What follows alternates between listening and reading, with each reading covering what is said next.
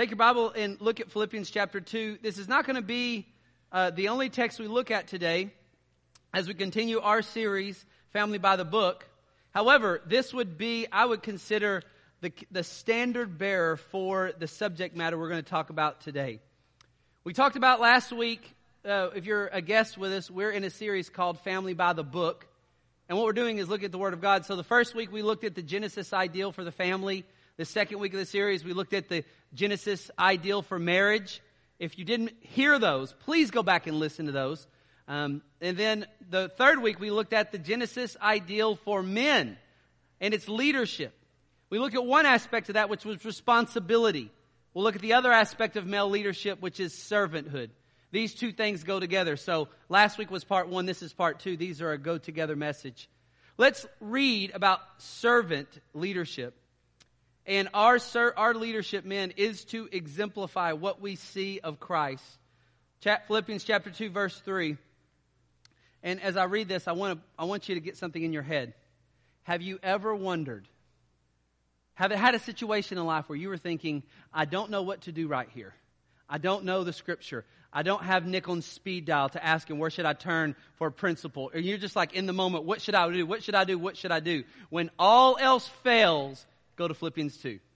When all else fails, when you want to know, how should I respond to this situation, to this person, to my spouse, to my kids, at work, anywhere in life, how should I respond? Go to Philippians 2. You will not go wrong. Let's look at Philippians 2. It says in verse 4, Actually, we'll start in verse 3.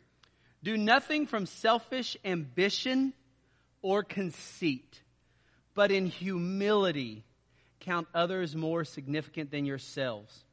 Let each of you look not to his own interests, but also to the interests of others.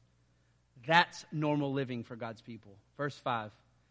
Have this mind among yourselves, which is yours in Christ Jesus who, though he was in the form of God, did not count equality with God a thing to be grasped, but emptied himself by taking the form of a servant, being born in likeness of men. And being found in human form, he humbled himself by becoming obedient to the point of death, even death on a cross.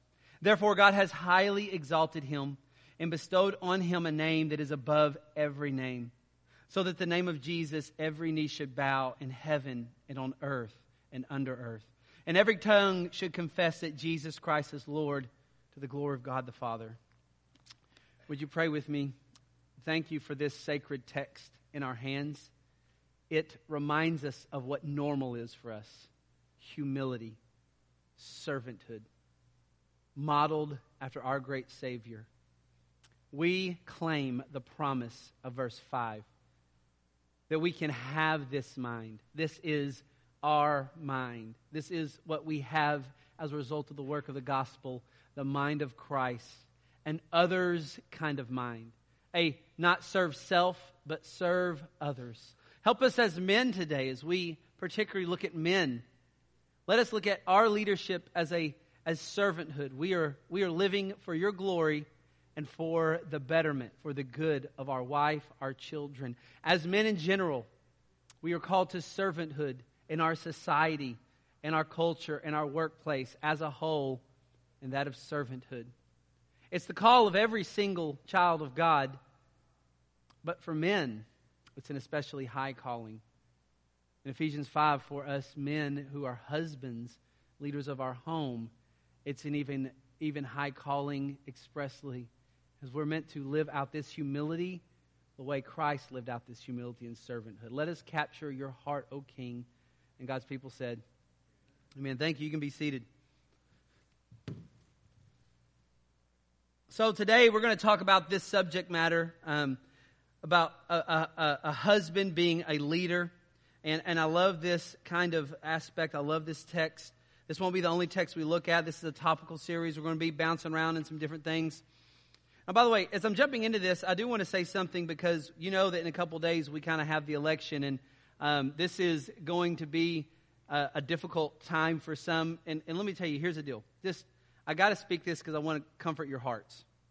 More than likely, most people in America after Tuesday night are going to dis- be disappointed, which is most people aren't going to get who they want, you know, because the way it typically works, if you've noticed on a map, where you live, typically most people in your kind of zip code tend to vote mostly the same way. We cluster. So there'll be a lot of disappointment. But I will tell you this whoever is our next president, that does not change who God is. And what's even greater about this, every person who occupies any office of authority is ultimately placed there by the sovereign hand of God. Now, am I, now, am I telling you you shouldn't vote? No, you, no, I think voting is a great way to serve a country. I'm not sure it's a biblical command, but I am sure it's a great way to serve a country of which it's a privilege that we would even get to do such a thing. So I will tell you this as you vote, some of, you, some of us have already voted, some of us are kind of holding out for the excitement of Tuesday. That's kind of me. As we vote, um, I, want you, I want you to do this. It's a privilege to get to serve that way. And many of us are struggling. Pray for wisdom, follow your conscience. And even in this coming election, the hard part is sometimes you're wondering about a candidate. Even uh, some Christians are going by the principle of what, just so you understand, when you vote, a lot of times you're voting for a platform. You understand that, right? That's kind of how it goes. So, what you have to ask yourself sometimes is in the scriptures you're looking for where where does the platform and candidate stand with that's most moral according to the scriptures vote your conscience and know that whatever happens like you're going to be okay god is sovereign he raises up and he brings down and he will bring into power who he has sovereignly decreed and nothing that anybody will do in power will ever stop what we do when it comes to making disciples you understand that right no amount of persecution will actually do that some christians are afraid that if one certain group gets in power, that it will strip away all Christian liberty. Now, that could happen, it could not. We are a country of laws and rules, so I don't know if things happen so easily. But if that were to happen, do you know through history the one thing that you should never do to Christians if you want to stop them? It's one thing. You know what that is? Persecute them. If you want Christians to become ineffective, all you have to do is this give them money and make it easy on them, right? You could make a case that somewhat, although I don't want to have it taken away, but churches don't have to pay taxes. They are tax exempt. Now, that makes it a lot easier for us to, to operate. I'm not saying that we should, I'm not begging for that. But I'm saying this anytime a government makes it easy on us, it makes it easy for us to be lazy and apathetic. I am not scared, whoever occupies this throne, because ultimately, I am a sojourner. You understand that, right? I'm a refugee. I'm a sojourner. I'm, I'm a part of this country, but this isn't my kingdom. I have a kingdom to come. I'm living for the I'm living for the line of eternity and not just the dot of right now. Y'all get that? So you're going to be okay. No need to, to freak out. Which, by the way, I'm not even sure we're going to know at Tuesday night who the president is yet. I have a feeling it's going to be one of those one of those things that's going to draw itself out. Let's get back to what I really love and what I'm really counting on here in the scriptures. I want to talk to men. And, and by the way, I will tell you this, just from a social aspect, people go like, well, whoever our leaders are, man, they're going to break down and they're going to break down our, our families and our churches and our society and our structure. And to be honest with you, some leadership are a part of that. Some leadership do buy into what would be called cultural Marxism. I don't have time to go into that, but I will tell you this. No matter what political ruler exists, if men are leading their families in responsibility and servanthood, I am not worried about what the government tries to do. You, you understand that, right? That if men are following the pattern of what God has for the home, that is where all the change takes place. So in, in the end, I would say this. We could have the best laws, the most, the most liberty, lowest taxes. I mean, it doesn't matter. Great economy. And if men aren't leading their homes with responsibility and servanthood, it's not going to go good for the whole entire nation. You got that, right? I mean, in the end, if men are doing the Genesis ideal, I am more concerned about what happens in the nuclear family than I am as a whole with the nation. That doesn't mean I punt on the nation. That doesn't mean I, I punt on, on voting for my morals. But uh, at the same time, I am more concerned with our men doing what men are supposed to do. That is the most important seedbed in our whole entire society. And what we find today in our text and what we're looking at, this ideal of the Genesis ideal, is that men are to be servants. Now, last week we looked at this one aspect of leadership that men are designed to be leaders, but their leadership is not for power grabbing. And basically, most of our political leaders, that's what you see. Their leadership is meant to kind of grab power. Although men have power, that's part of leadership. God endues that and gives that. It's not to be exercised in such a way that as a man leading my family, I'm just about grabbing power. Actually, it's about me grabbing to responsibility and servanthood. Last week we looked at that responsibility aspect of male leadership in the home, with his wife, with his family, and culture. And the essence of manhood is responsibility. If you're a young man and you're wondering, like, what is a man? Like, am I a man? Are you responsible? Do people have to tell you your response to carry out your responsibilities? If you're a young man, do your parents have to tell you more than once, which I know happens with none of us in here, do they have to tell you more than once to do what God has called you to do? Do they have to beg you to honor them?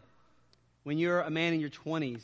Are you responsible? Are you responsible to this new spouse that the Lord might have given you? Are you responsible with the young lady you may be dating to guard her purity, according to 1, uh, 1 Timothy chapter 5, 1 and 2? Responsibility is the essence of what a true man is. But also, there's servanthood. Servanthood. Humility. So some people wonder what is humility? Humility is not talking low about yourself or acting like woe is me, or walking in some kind of weird self pity. Humility is simply servanthood. It's life is not about me, it's about others. That's, that's humility. What is a humble person? It's a person life's not about them. It's not about them getting them way, their way. Their goal is Philippians chapter 2 verse 3 through 4. Look not on your own interests, but the interests of others. They're living for the glory of God and serving for the good of others. That's how God always designed male leadership to look. This means it's not about grabbing power. It's about using the power that God has given you in service. Now, at this point, some men would say, well, that means eh, service and servanthood. That just means I'm just going to become kind of um, doormat for my family. That just means I got to do everything that my wife asks me to do. No, that, that doesn't mean that because we're mixing it with responsibility. You have certain responsibilities towards your wife. And that means those responsibilities doesn't mean you always do what what she asks so that you can so that you can you know just make make sure that she's happy completely it does mean that if you are a servant that unless you're being asked to sin or you're compromising you would have a very open heart to doing whatever you can that could please her shy of sin do you understand that right so servanthood others before your own needs what's really awesome about this aspect of male leadership this is the kind of leadership Jesus had. Mark 10:45. For even the son of man, Jesus, came not to be served, but to does anybody know the next word? Serve. And to give his life a ransom for many. How far did his service go? All the way to death. All the way to bearing the wrath of God. Now, none of you are, none of us men are qualified to bear the wrath of God for anybody, especially when it's already been done. But I will say, he gave his life completely, totality, sacrificially. Some men ask, how far should my servanthood service go as a leader? I would say, when you start drawing blood, let's have a conversation. Like, that's how far you can go. Jesus, of course, is our ultimate model.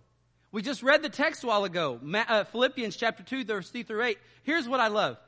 You, when you look at verse 3 through 4, it's all about this idea of others' interests before your own interests.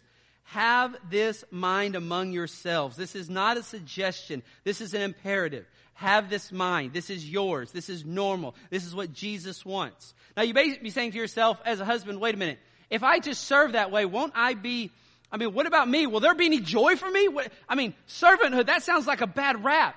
I was watching uh, Douglas Wilson interview another guy about this idea of servant leadership. And the guy that this pastor Douglas Wilson was interviewing, the guy basically says, we shouldn't be promoting this idea of servant leaderhood, uh, servant leadership for men, because why would a man sign up for anything in marriage where they would be a servant? Like we need to kind of, you know, we're we're not helping men understand this properly. And then I thought to myself, well, you're just using something that, like, if, if a man was chasing his own pride, of course there wouldn't be anything appealing. But there is actually great joy in servanthood. Just so you understand, God doesn't give us commands to follow just so he can make our life miserable. We don't understand this, right? That's not why God does these things. In fact, look at the text. And when you look at Philippians 2 3 through 8, notice this humility, the mind of Christ, others before yourself. And look what happens in verse 6. Jesus, who though he was in the form of God, did not count equality with God a thing to be grasped, but emptied himself, taking on the form of a servant, and born in the likeness of men, and being found in human form, he humbled himself by becoming obedient to death, even death on the cross. Now you see that, right? Do you see that? That's the humility part. You might be wondering, where's the joy in that? Well, here's the promise that Jesus had said. If you humble yourself, what can God do? Exalt. If you exalt yourself, what will God do? So, in any kind of servanthood, men, there is joy in that. He becomes his own pleasure and treasure in that. Look what happens with Christ. He serves, he does his humility. Then look what verse 9. People always forget verse 9 is a part of humility. Therefore, God, with Jesus, highly exalted him, bestowed on him a name that is above every name. Even our dating system is after the birth of Christ, even the name of Christ. The most popular name that's ever been named on the face of the planet, Jesus. So that at the name of Jesus, every knee should bow in heaven and earth and under earth.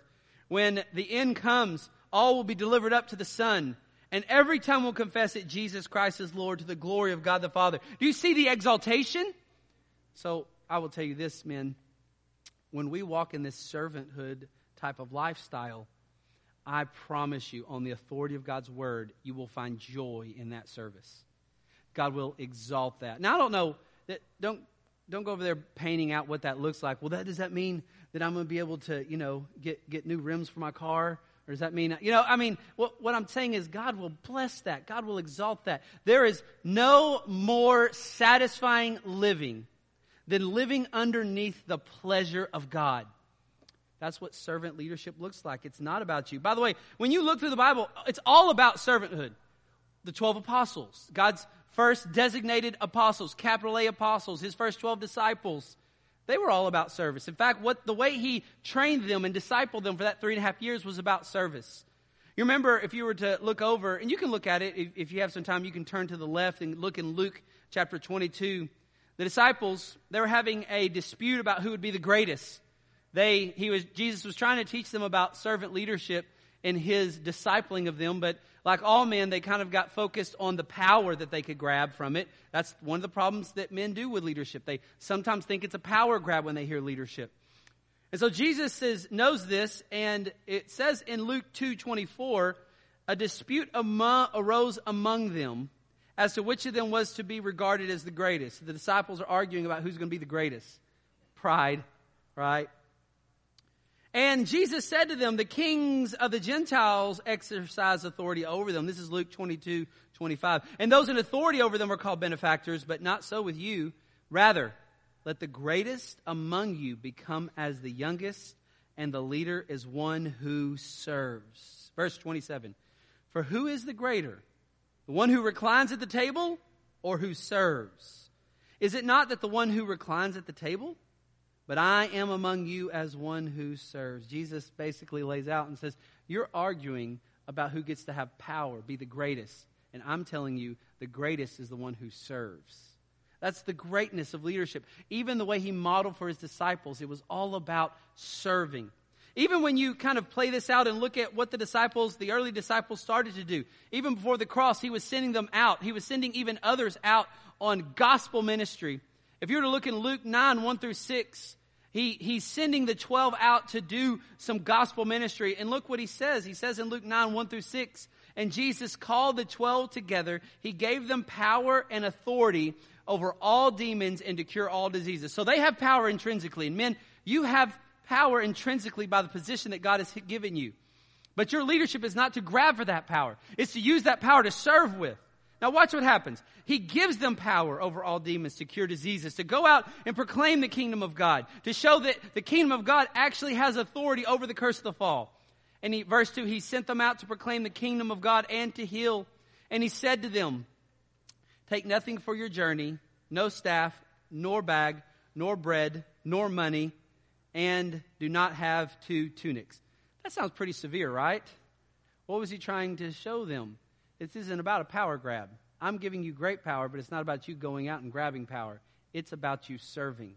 So don't try to gather stuff for yourself. Whatever house you enter, stay there, and from there not depart. And wherever you do not receive you, then you shall leave that town, shake the dust off your feet.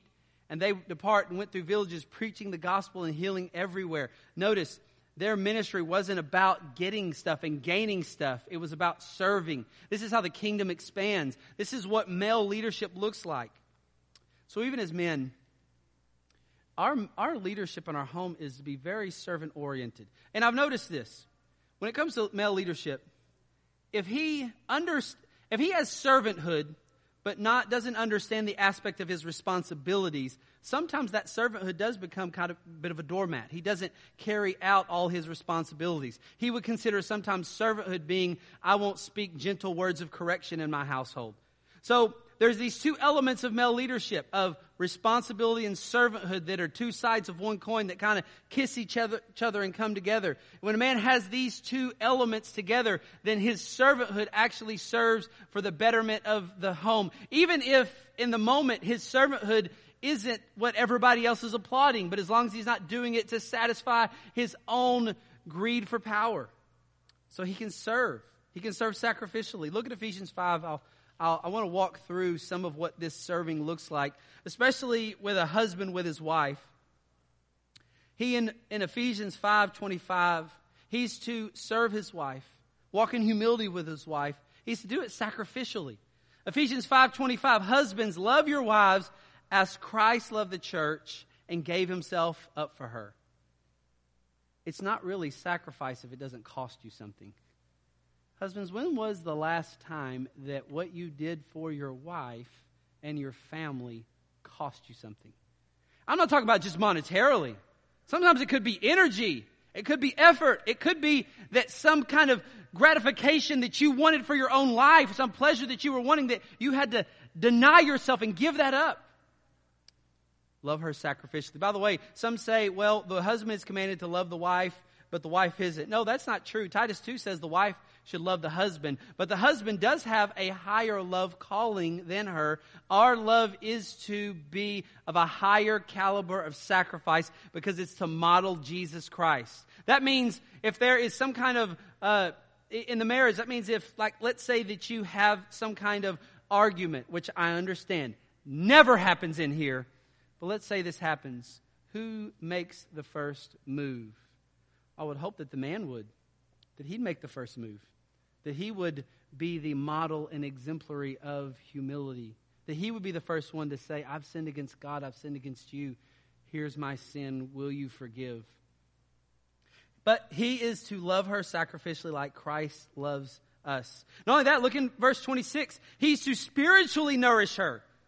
It says that he, Jesus, might sanctify her, having cleansed her by the washing of water with the word. Now, remember, he's making a parallel in this text of what Jesus does and what a husband does. Jesus sanctifies the church. He cleanses the church with the water of the word. He nourishes her spiritually. But we see by parallel illustration in the text, what we're understanding is that husbands have this kind of call as well. There's a spiritual nourishment that we do with our wife. It means we pray for her. We pray with her.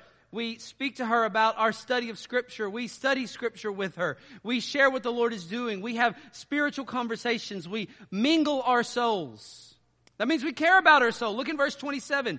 So that Jesus might present the church to himself in splendor, without spot or wrinkle or any such thing, that she might be holy and without blemish. This is Jesus is trying to present the church holy, which means Jesus isn't okay with sin, which means a husband He's serving her by caring about her soul. He cares about sin in her life. He cares about her walk in holiness. Now, what's interesting is when does a man start caring about his wife's walk in holiness? When he is really concerned about his walk in holiness. Why are more of us men not concerned about the holiness of our wife? Because we're really kind of taking, you know, we're kind of punting on first down when it comes to our own personal holiness.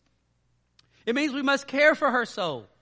And men, it's easy. Uh, some men say, like, how do I know I care for her soul? Well, this is really easy because nine out of 10 men, and I probably would put this 9.999 out of 10 men, right, really care a lot for the body of their wife, right? So here's the deal. As much as you care for her body, Care for her soul. Very easy. That's how you do it. Doesn't that sound simple? The simplest thing today. What did you learn at church today? care for my wife's soul as much as I care for her body, right? Here's the deal. We are whole persons. We are inner persons. We're soul, spirit, mind, and we're outer person's body. We're both. And we have to love our wives not only at that physical level, but that eternal level as well. It says in the text, it's paralleling how Jesus loves the church and how men are to model the servant leadership that Jesus has. Even look in verse 28. He's to cherish her. Cherish her. In the same way, these are, this is the way a husband serves his wife, like Christ serves the church. In the same way, husbands should love their wives as their own bodies. He who loves his wife loves himself.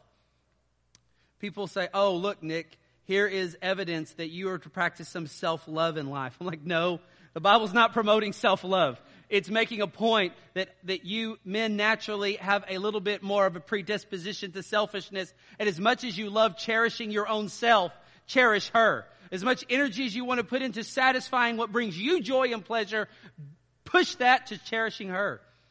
So he says, for no one ever hated his own flesh. He's talking about men, but nourish and cherish it just as Christ does the church. If you were to look on average about who has the more robust um, uh, hobbies, hobbies aren't wrong.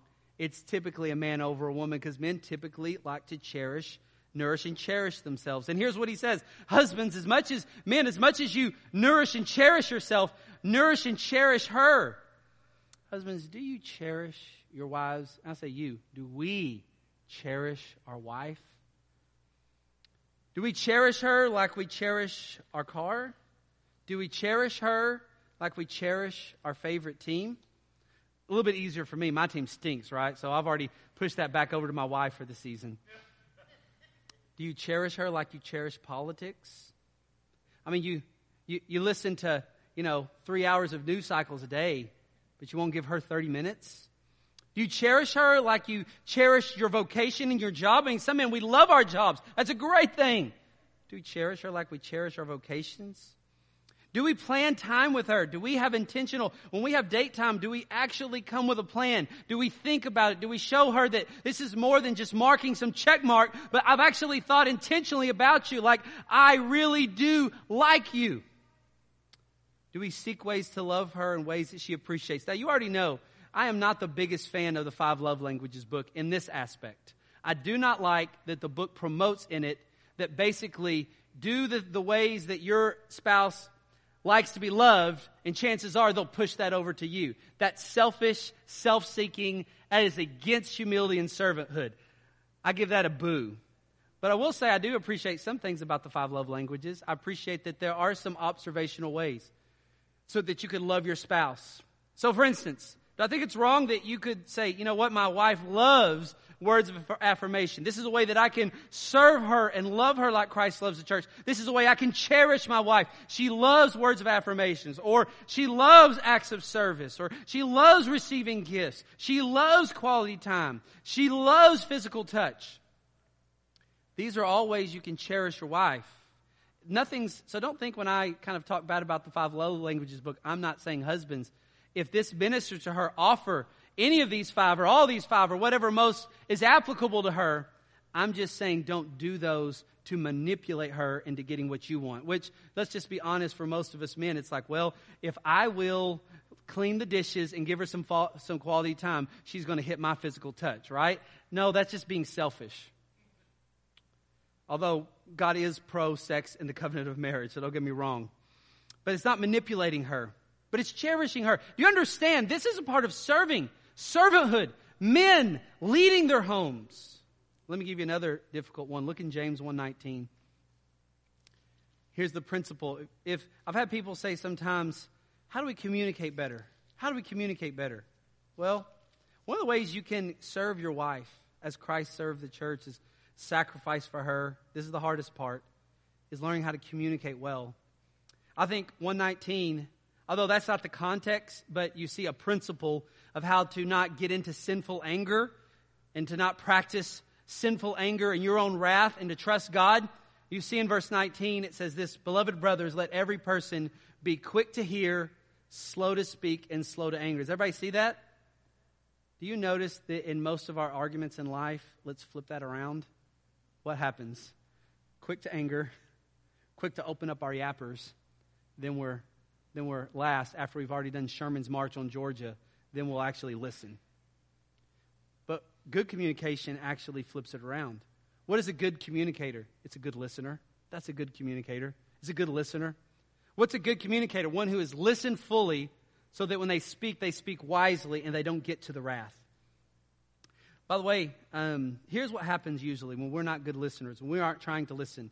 It's really because we're not humble. Because in the moment, you know what it's like in your, you and your spouse. You both have an opinion.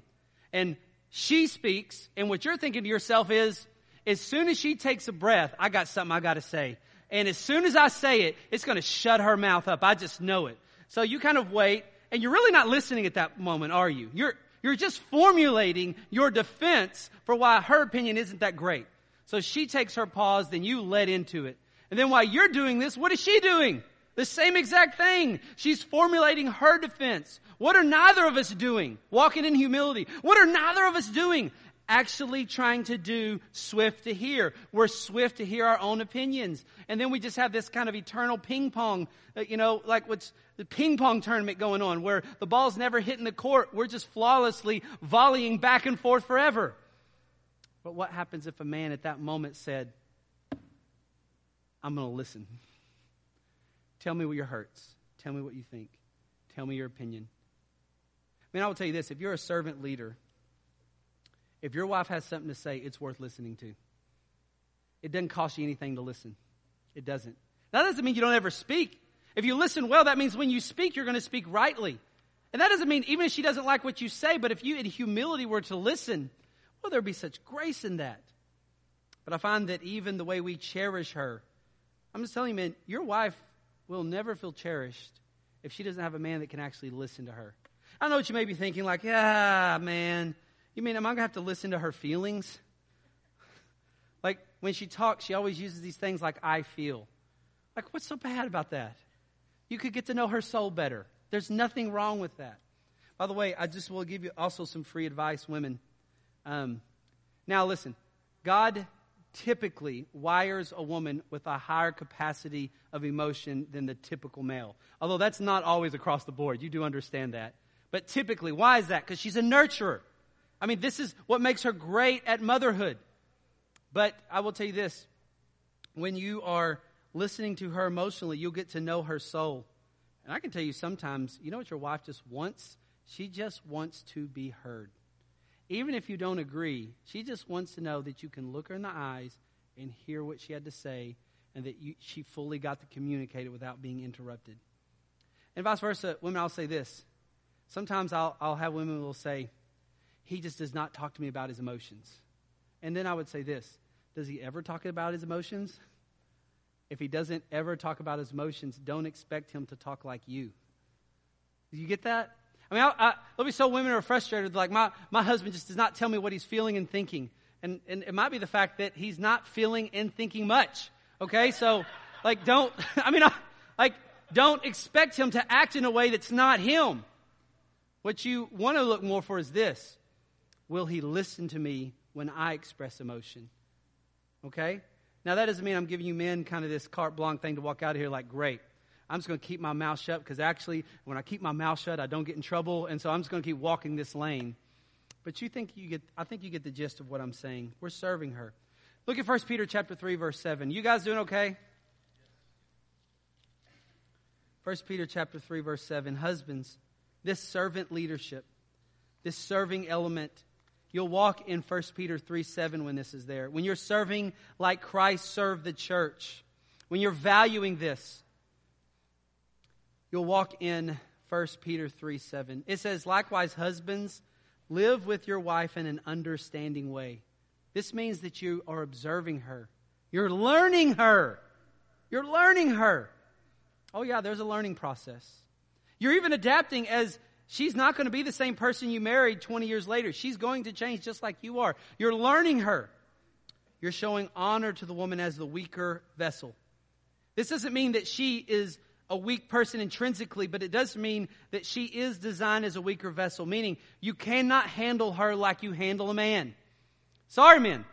But the way you talk to your buddies, and you just, you may love the sarcasm and the kind of mocking humor is how guys sometimes talk to each other. I mean, that's how guys kind of accept each other. We just kind of mock each other. That's just like, if you're a man and, and all the men around you are making fun of you, that means they actually like you, just so you know. That's a good sign. I know some of you sarcasm people right now are like, thank you, Jesus, okay? I'm about to, I was a five on my sarcasm. Now I'm turning it up to a 10. Be careful. there can be some depravity in that too. But it doesn't mean that you don't handle her like a man. You don't talk to her like a man. You may have a job where you take command and you may be in some kind of leadership position where every day you're barking out orders and people are following your leadership command and the uh, power structures of your, of your job and vocation. But when you get home, that's not the same thing. Totally different. You have to honor her as the weaker vessel, meaning you can hurt her easily. Means she's valuable. You cannot handle her like a man. This is how you serve her. Look in verse 7, continue. Since we are heirs with you, since they are heirs with you of the grace of life, she is just as valuable as you are. Just because you are in leadership position does not mean your thoughts are more superior to her thoughts, or your intellect or, or is superior to hers. You are heirs of the grace of life. God has given you a position of authority and leadership, but He has given that to you not to grab power, but to exercise servanthood and responsibility for the glory of God and for the good of your wife and children and society and your church. Notice this your prayers may not be hindered. You want a really ineffective prayer life? Then don't live according to 1 Peter 3 7. Don't dwell with your wife. Don't study her. Don't be with her. Don't show honor to her. Don't consider her of value. Then, yeah, God will hinder your prayers. I mean, isn't that, isn't that interesting? Sometimes, men, your prayers, our prayers, are ineffective because we're not living according to God's command here. This is the servant leadership of what a man does.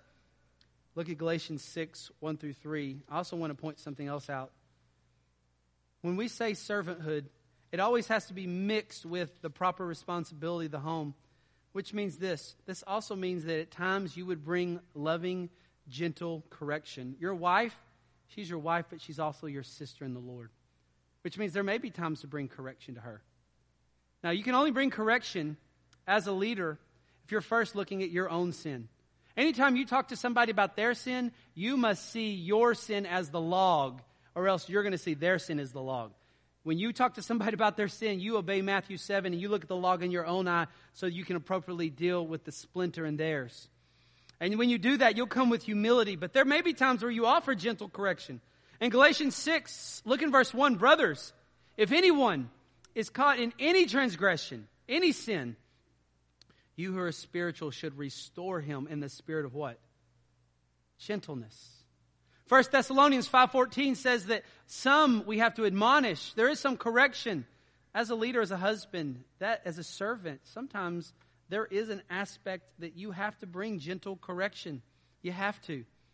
And wives, if you have a husband that will gently but lovingly, looking at the bigness of his own sin, will talk to you about your sin, that is a husband that is loving you well in that moment.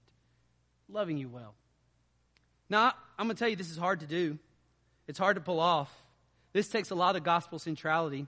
And just so we know, yes, wives, and we're going to talk about the wives' role next week, okay? You, you should talk to your husband about sin as well. We're going to get into that. You know, it ought to be actually normal in a gospel marriage because two really big sinners get together in one household, right?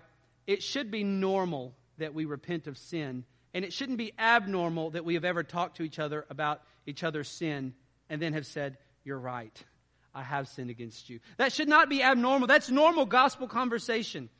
Your spouses, we should be able to offer gentle correction. And if we can't, either man from woman and woman to man, then, then I'm telling you, there is a lack of humility. There is a lack of valuing the mind of Christ. There is a haughtiness to us. Not only that, look at the end. Look in verse 2. It says, Bear one another's burdens and so fulfill the law of Christ. And part of our service to our wives, it's not only this gentle correction, but it's also bearing the burden of her sin. Bear one another's burdens and so fulfill the law of Christ. Here's what's great about marriage you help bear the burden of her sin, and she helps burden the, the burden of your sin. That's a really good thing.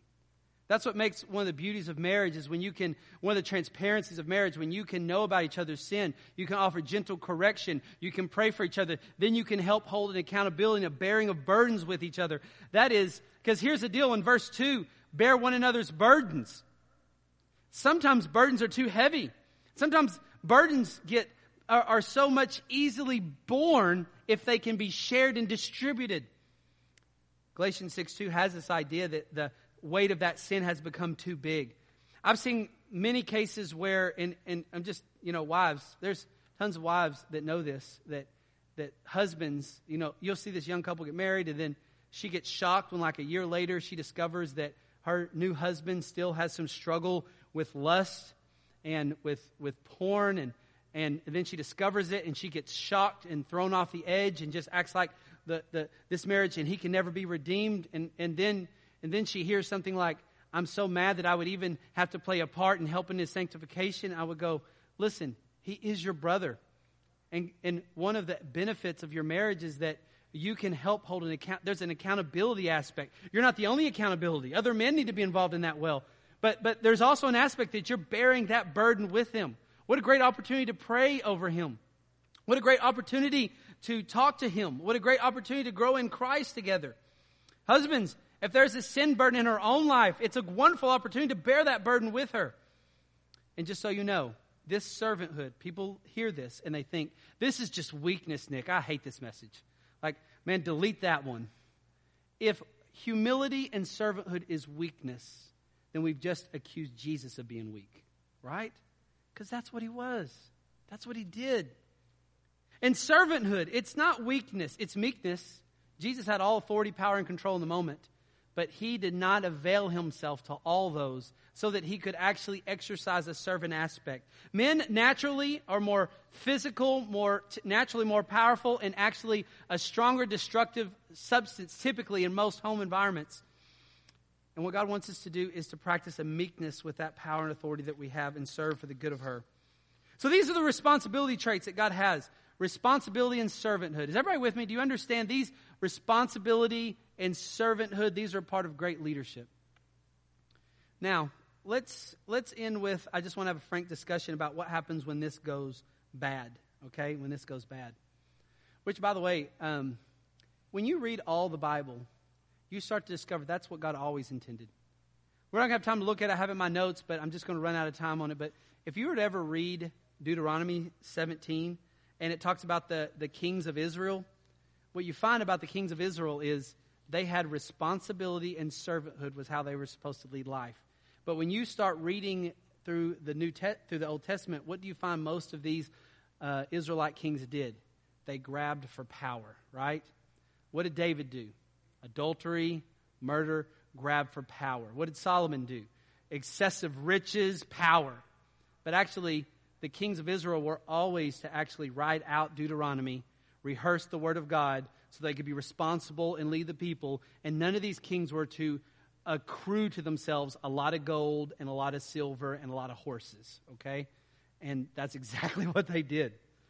What was that? It was a lack of true leadership. Leadership always is about responsibility and servanthood. But let's talk about what happens when this goes wonky, when this goes sideways, when, when God doesn't when, when a man decides that he's got this leadership, but he's going to go a little rogue with it. He's going to um, not be responsible or serve, but he's going to grab for power. He's going to grab for power. Here's what happens um, abuse can happen. That's what can happen. Abuse can happen. Or some of us more biblical counselors, we like to sometimes call it oppression, but abuse can happen. Now, I'm not saying every man that's not practicing responsibility and servanthood is an abuser, but some wonder how does a man get to the point in his leadership of getting into abuse? I would say it's because he sees his leadership as a grab for power. When I say a grab for power, it means that he is basically manipulating the whole entire circumstance to get what he wants. It's about his kingdom, not God's kingdom. Now, if we were to take statistically, one in four women in, the, in our average society experiences some form of abuse. And basically, 85% of abuse basically comes from men to women. Now, I know you may be thinking, what about women to men? It's 15%, but I'm going to kind of deal here more with men to women. Um, here's the thing you want to be careful about what you assign as abuse because in any situation, you want to make sure there's nuances to that, right? That, so you got to be very cautious with what you assign to abuse. It's, it's wrong to not call something abuse, but it's also wrong to accuse a man of being abusive when that's an overreach of that word for his situation. Both extremes have to be cautioned against. But let me give you a great definition by a lady named uh, Darby Strickland, who I think does some of the best writing. She's in, she's in the biblical counseling genre, who does some of the best writing on domestic abuse. And here's the reason I'm talking about this. I can't talk about this subject about male leadership is not a grab for power, it's responsibility and servanthood because when male leadership does grab for power, it easily leads to abusive things. It does. And there's a high likelihood of it happening even in the church. I love what Darby Strickland says. Abuse occurs in a marriage when one spouse pursues their own self interest by seeking to control and dominate the other through a pattern of coercive, controlling, and punishing behaviors. This controlling pattern of behavior is com- commonly called domestic abuse or domestic violence. Darby Strickland says, I like to use the term oppression since it provides a framework for this behavior that is addressed in Scripture and captures the domination that it involves. No matter what form of oppression takes place, its intended outcome is the same to punish and wound a victim so that oppression gets, the oppressor gets their world the way they want it. An oppressor's behavior says, Serve me or suffer the consequences. So when men are not walking in responsibility and servanthood and grabbing power, this is where they can get tempted to lead down this. So it, it would be something like this. Let me give you some kind of um, some indications. Now I, we would all say this: um, anybody, any man who walks in and is uh, fitting in the category of an abuser, typically, I mean, the, most easiest way for us to notice is something physical, right? Have you noticed this? the word abuse gets thrown around a lot now. Everything is abuse, right? You, you understand that in our culture? Like, this is happening right now. Almost everything is accused of abuse. And that is a perversion. And that is actually not helpful to the women who are being abused when you just use it in such a flippant manner. The women who are getting abused aren't getting the proper help because you're kind of crying wolf on everything. Are we understanding this? But at the same time, we don't want to walk away from it completely. The easiest part for us to understand when power has taken over is when it gets physical. That's easy for us to notice. Physical force. This is when a man commits physical abuse. There's hitting, slapping, shoving, grabbing, pinching, biting, hair pulling, spitting. Men, if you have ever done any of that, you are abusing. It also includes coercive behavior that's physically detrimental to the woman, such as forced drug or alcohol use, denying, uh, denying or restricting medical care or treatment. I can tell you this, what's so easy about physical abuse is it's so easy to look and observe and it's so easy to call out, so it's very easy. What's really harder is when the abuse is, is not physical, when it fits in other categories. So how would we as God's people even know how to reconcile with that? How would we even know that? Well, what I would say is this. Whenever what a man is doing, now listen, I do know women can do it, but majority it's more men. It's how it kind of works when men aren't walking in servanthood responsibility. I, I, know, by the way, I know this message is going a little bit longer, but I just want to say some things about abuse. Are you guys okay with that? Okay? So he says this. So let me give you some other ways that men walk in abusive patterns. And here's what you're looking for. When it's physical, that's so obvious. I mean, yeah, you could right out easily call that physical abuse. What we're looking for past that is we're looking for patterns, patterns, patterns, habitual patterns of what he's doing in other areas that involve more verbal and emotional, but may not involve physical. We're looking for patterns. And particularly in those patterns, we're looking for he is trying to get an outcome. He is trying to get his way. He is trying to control and coerce to get his own kingdom. That's what we're looking for. So, for instance, some of it's intimidation. Some men are abusers by the intimidation that they offer. And here's what intimidation looks like. He offers her certain looks, actions, and gestures designed to make her afraid. It includes often lording over her, using his size and tone of voice to scare her. It includes sometimes destroying her property, abusing the pets, showing off his weapons, reckless behavior while driving. I know you may be saying, like, my husband's reckless when he drives every single time. Well, here would be a great example. If he is just a bad driver and he hates being late, that's not abusive behavior. But if he is recklessly driving because every time you go to your, oh, every time y'all go to the store, he doesn't want to go and he is trying to coerce some way of getting out of it the next time. So he drives crazy every single time. That is actually a control, that's a pattern trying to control and get his own kingdom. Do you understand the difference, right? So don't think like, man, my husband's a bad driver. He's an abuser. No, you should probably just drive. We're looking for patterns. Past the physical, we're looking for patterns and the patterns are really there so that he can coerce and get his way, make his own kingdom, get control and power. Man, in our leadership, it's easy to go this place. I'm telling you, it's so easy to go here. This is what pride does in a man. So, ridicule, ridiculing her. This is strong verbal abuse. Putting the victim down, putting her down. You attempt to make her feel negatively about herself and her abilities. You do things like call her a bad mother you call her names. You mock her. You give her guilt trips. You constantly play these mind games. There was one man that what he would do is he would often, every, about once a week, he would come home and he would just try to start some kind of fight with her. Not that she did anything wrong, just so that he could kind of put her on edge and felt like she had to always kind of walk on eggshells and please him. What is that guy doing? He had a consistent pattern of doing that. He was trying to manipulate her into getting what his kingdom that he wanted. Now that's, that's abuse. Now, it's not for the man who just has a bad day and he got yelled at at work and he comes and, you know, he has a bad day and kind of fires off the family. I'm not calling that guy abusive. I'm talking about the guy who walks in the consistent pattern, manipulating people to get what he wants. You understand the difference? How you kind of look at abuse and not abuse? Isolation is another way that a man can practice these habit patterns. Isolation.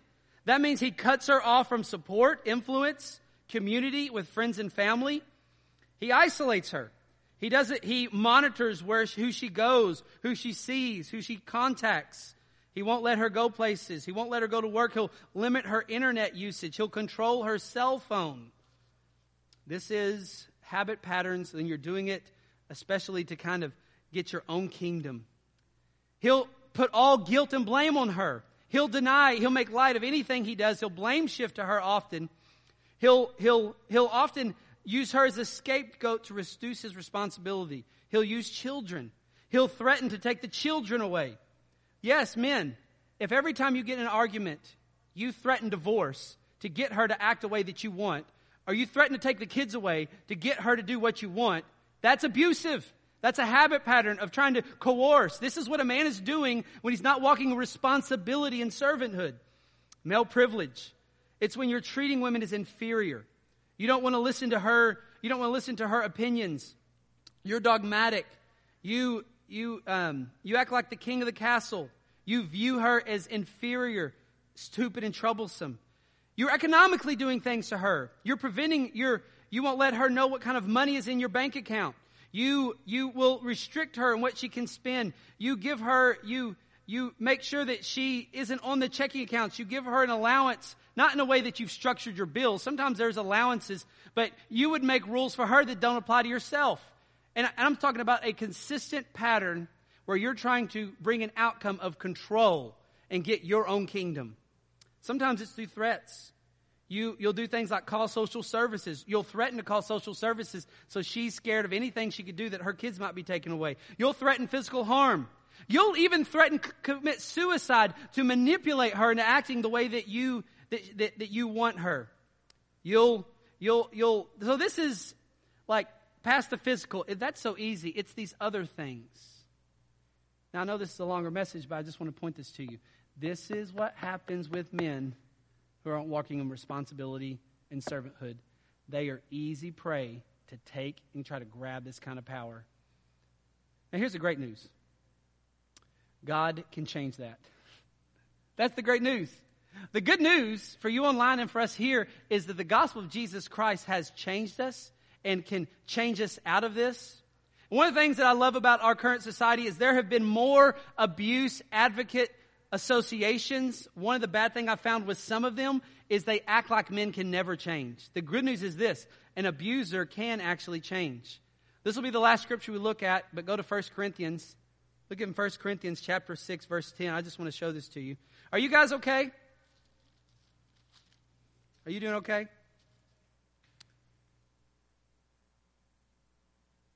I was going to cut this out here at the end to kind of save 10, 15 minutes, but it's like the Lord wouldn't let me do it, guys, because I, I feel like the church doesn't know much, and more of you are doing disciple making, and I, I want you to be equipped for this. Just so you know, guess, church is not just about consuming, it's about making disciples and equipping you. What's interesting, you look in, and by the way, if you want to have more conversations about this, please let's do it. Look in 1 Corinthians chapter 6 and verse 9.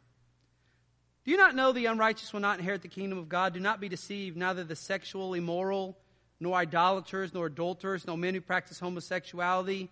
These are all people describing who have the habitual pattern of these sinful patterns, aren't showing a life of commitment to Jesus Christ and obedience. If you are a Christian, there is an aspect of obedience. It's a part of you being a part of the kingdom of God. Your obedience doesn't make you a Christian. Your obedience is a result of being a Christian. Verse 10 nor thieves, nor greedy, nor drunkards. And what's that next word? Nor what? Revilers. Revilers. Now, in, in some versions, they translate that word abusers. In some translations, they and translate that verbal abusers. And my ESV, New King James, King James, uh, NASB, it says revilers, but it has this, that word has this aspect of someone who is insulting, slanderous, and abusive a habitual pattern, and they're trying to get their own force control. Now, here's what's interesting that is one of the aspects of someone who's not a part of the kingdom of God, consistently displaying that. But keep looking. Nor swindlers will inherit the kingdom of God. Look in verse 11. And such what? And such what? Were some of you. So the great news is this the abuser can change. There is the good news for that man. There's a great book, if you ever want to read it, uh, by a guy named the name of Chris Moles, who wrote a great book on how to help the man who is an offender, a man who is an abuser and oppressor. But God can change that. Such were some of you. Repentance can happen. The, the reviler can change. Now there's a process to that, which is a whole nother conversation.